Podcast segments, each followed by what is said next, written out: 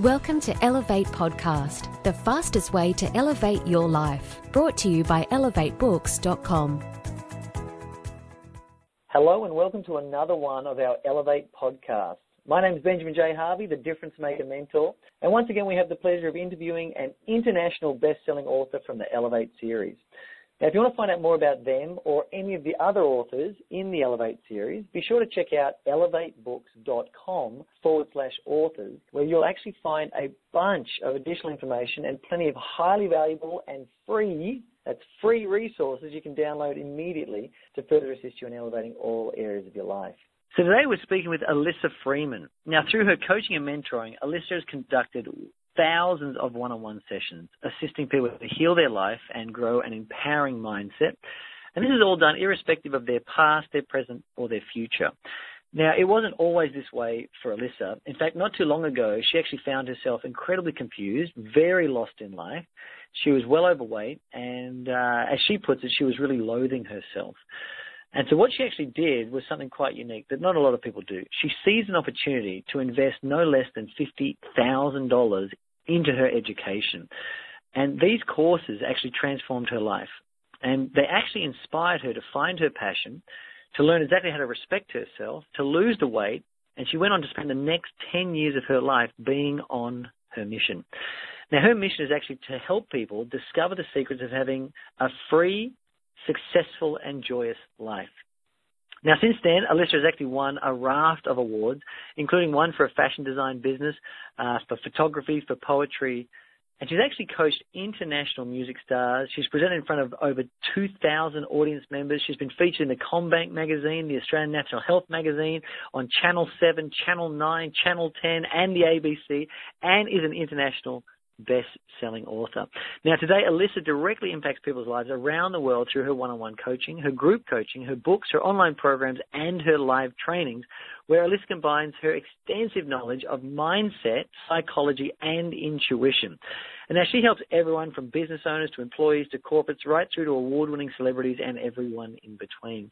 She's actually a mother of three daughters, and she loves taking photographic portraits, being in nature, and researching all about how the mind functions. Please join me and welcome Alyssa to the show today. Welcome, Alyssa. Hello. Thank you for having me, Ben. It's a pleasure. It's a pleasure.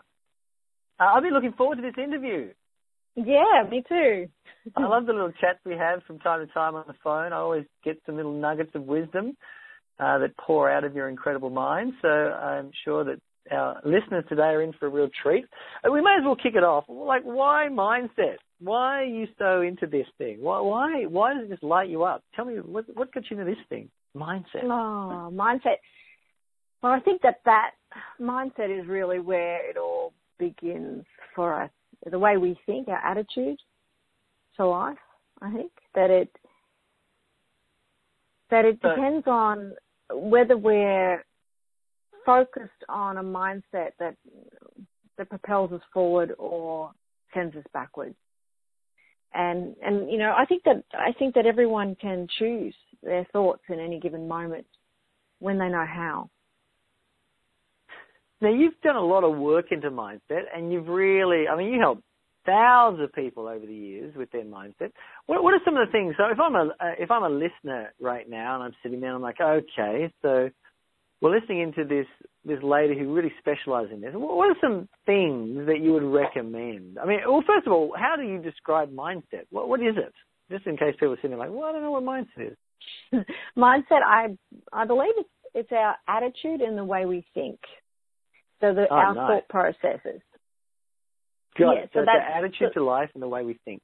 Yeah, the way we think the way we think and the thoughts that we have and um, and our and it also too filters out into our beliefs and what we believe to be true for ourselves yeah, nice. and others. Hmm. So for for people who want to do something with their mindset, like they're sitting around right now and they're kind of like, oh, like I'm a bit stuck. What am I meant to do? Um, what is it that you've found over the years? Because you've been on quite a journey. You know, you're overweight, you were struggling, loathing yourself. There's a whole bunch of issues going on. What what did you do to pull yourself out of that? What what were the steps? Obviously, you educated yourself, but what are some of the practical things that you did? The practical things that I did was that I made sure that I had support. So I think support is really important. Uh, for, so we're not meant to do this alone. I don't believe we're meant to be on this journey alone and to try and figure it all out by ourselves. I think it's really important that we have, and certainly for me, was to have support, to have someone who's got my back. And I guess that's why I love coaching so much because it's it's been so beneficial in my life to have that. So it's really nice to now do that for other people. But I think that having mentors and coaches has been vital for me in my journey to to really find out who I truly was. Yeah, so I think that the the biggest the biggest and the most powerful thing we can do right in this moment is to decide that oh we can actually get support we can actually have someone who's got our back is in our corner fighting for us and choose that person or people for our team and what do you think it is about support? What, what, what, do you think? Why does that have such an impact on our mindset? What do you think the, the keys to that is? I think we can't always see our own self very clearly from our perspectives through our filters that we have. So we might have culture or beliefs or our habits or uh, experiences that colour how we see ourselves in the world. And having an outside perspective it can be really, really good. So you can you can have your um, your own idea of who you really are and where you're going and what the problem might be, but having an outside perspective changes everything because we can't really when we're seeing uh, when we're seeing ourselves through our own filters, we're not seeing us ourselves for who we truly are, and we forget sometimes how incredibly powerful we are because in our essence, in our truth, we are incredibly powerful and we're divine beings.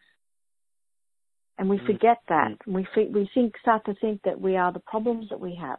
We start to think that we're uh, we're limited, and that yeah. these things that may have happened to us in the past, or these beliefs that are sometimes not even ours, they're given to us by our uh, maybe when we're a child, someone gives us a belief and we take it on, and we think that this is how things are.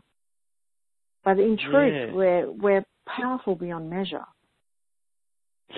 So, as you're going through it with mindset and support, were there some other things you did along the way? Like, like what else? Like for people out there who are maybe struggling with a bit of a weight, or maybe they they they wake up in the morning and they have a bit of self-loathing, or they are a bit lost.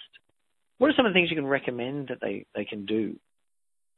So I know you'll see out there a lot of people saying you need to love yourself Mm-hmm. And I absolutely agree with that. I think that's really important. But a lot of people won't tell you how to love yourself.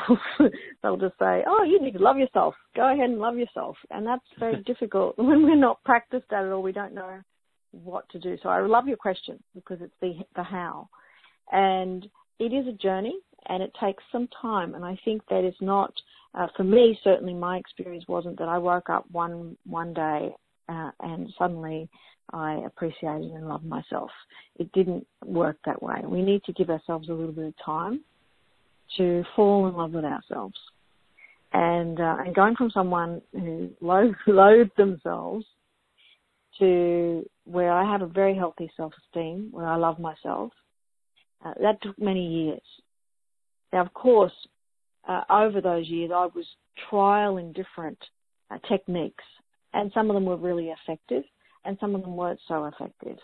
But some of the ones that really worked for me were uh, were re- really very simple things, simple things of surrounding us, yourself with people who are supportive and loving.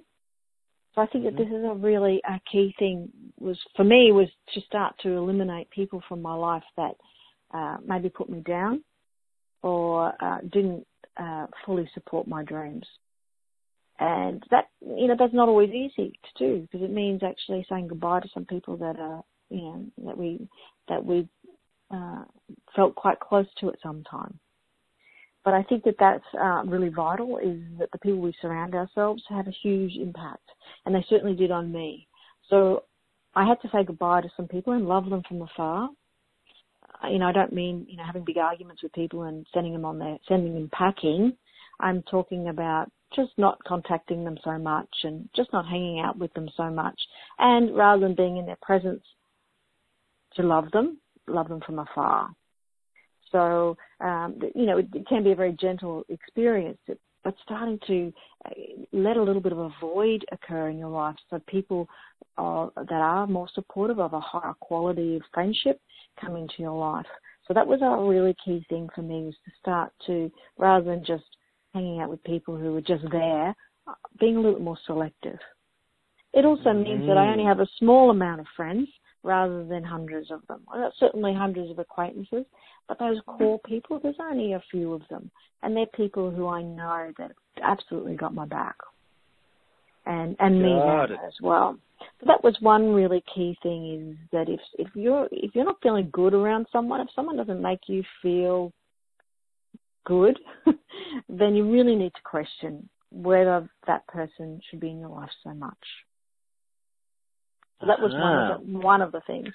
The other thing that I love now, this has been around in personal development for many, many years, and probably the reason it is is because it's so powerful. But I used a lot of mirror exercises, mirror exercises of looking myself in the mirror and telling myself I love myself. And at first, that was exceptionally difficult. Mm-hmm. So it was, you know, a lot of people don't do this because actually it can be really hard when you don't. so you're telling yourself you love yourself when you're actually not feeling it. But um, but it's persist- being really really persistent with it and looking in that mirror. And the first time I was doing this, I remember I, I'd read about it somewhere, I'd heard about it, this process, and I thought, well, I've got to do something because I absolutely despise myself, and mm-hmm. and it felt awful. It felt yeah, terrible. Right. So something had to shift and something had to change. So I thought someone I'd who wants this. to do that, sorry for jumping in there. Just for someone who wants to do this mirror exercise, what do they actually do? How, how does it work? I want to do this I love me exercise. Run me through how you do it. There's a number of different things that I do. The first thing that uh, I would start with for someone is is to just look yourself in the mirror, and even you might even start with like if love is too strong for you. If that's too difficult, start with like. Mm-hmm. And you can actually list off some of the things that you like about yourself. Uh, and, or just saying, hey, I like you. You're looking good today. I like you. Now, uh, this can feel really strange if you're not used to it, and especially if there's other people in the house. And uh, and I know that uh, you know, and, and also too, um, if sometimes you might have trouble meeting your own eyes, and that's okay. Like give yourself a lot of permission to just do it how it how you can. Whether that is just briefly, whether you uh, tear up, whether you have a bit of a laughing fit, or whether it seems a bit silly, it doesn't really matter as long as it's done and you keep doing it every day. Every day until you can actually genuinely look into your eyes and love yourself and say, I love you. Uh, and at first when I was doing this, I had to have a full face of makeup on. I couldn't look myself in the eyes. But over mm. time of doing this, I got to the point where I could actually do this without makeup on. I could do this with looking in my eyes. And sometimes I would, it would feel strong, very strong yeah. emotions around it. Sometimes it wouldn't. It'd just be, oh, I'm just doing this thing. But it definitely got better. And it's about the persistence of doing it a lot of people will go, oh, that feels weird, I just won't do it, or I'm a bit embarrassed. And I know that because I had that too. I was very embarrassed in the beginning. But I know that um, also as a mother, having my young girls see me do this was very important because I didn't want my beliefs about myself to be inherited by my children. Mm-hmm. And and and you know that it was I, I probably inherited it myself, and I wanted it to stop. And I think that it's yeah. really important for particularly for children to see that we're how how does how does someone love themselves? Oh look look at what mum's doing, look at what dad's doing. Mm. And even got to the point where my girls would ask me if I'd done it that day, and they'd watch me very curious with big smiles on their face. They actually really loved me doing this because they they must have got a sense of how important it was. Yeah, right. So, how long do you recommend people do this activity for in the morning? Uh, how many times do they say it? And how many months should they practice it for? Okay, so it only takes a couple of seconds. So certainly it could be, you know, just straight after you brush your teeth or something like that as a little thing. Uh, you can even say it in your head. It doesn't have to be out loud if you don't want to. Mm-hmm. As long as it's done. And how long you do it for? You do it, well, for as long as you need to. and that may be for the rest of your life. Nice. I like it. So you're saying so far that it's, it's important to surround yourself with people that make you feel a certain way. It's important to have a supportive network. Uh, but it's also important to do these uh, self-love exercises as well. And one of them is looking in the mirror. Um, now, when it comes to beliefs and the stuff that are holding us back, uh, why, why, do you think they hold us back so much? Like, why are we so trapped by our mindset? Why, why do people struggle with this so much? The way I like to put it is that if you can imagine that when we're born, we're a perfect and divine little being.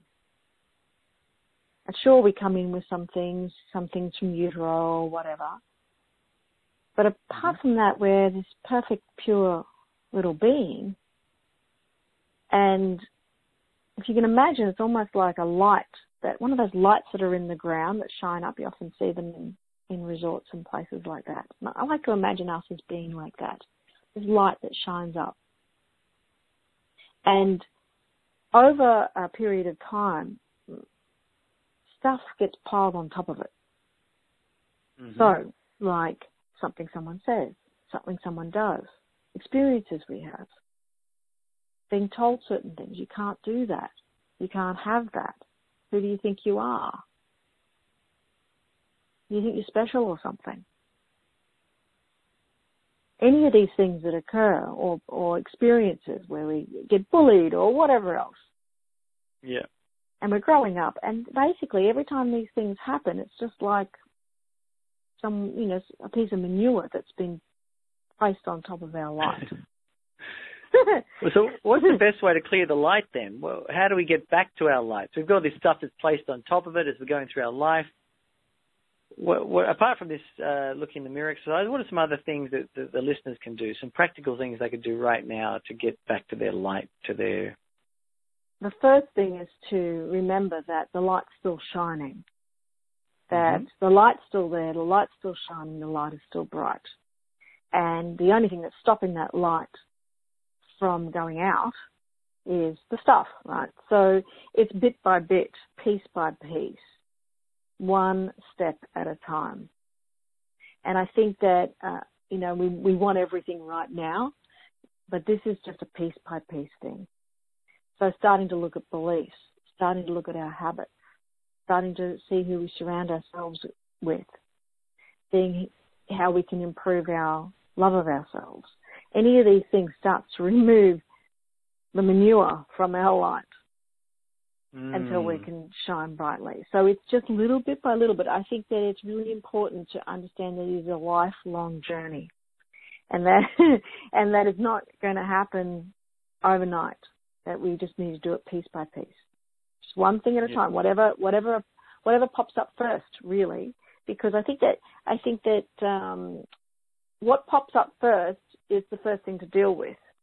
Uh, I think that it's really important not to um, try and find something else to work on when there's this thing presenting straight away. So if right now the thing that's presenting is someone that uh, does simply doesn't feel good around a certain person, then the first thing would be to start to limit the amount of contact that that you that you would have with that person. If it's that yeah. you're not feeling really good about yourself, then it's just managing that on top. So it's doing something every day that makes us feel just a tiny bit better just a tiny bit better. And all those tiny bit betters end up being a lot better over a period of time. Nice. So it's it's just managing your daily day activities and just getting these little wins on the board, and these little wins kind of build momentum along the way. That's right. Yeah. Nice. So if if listeners wanted to sort of really revolutionize their mindset quite dramatically, what's the what's the number one most important tip you would give them? What's the number one most important tip?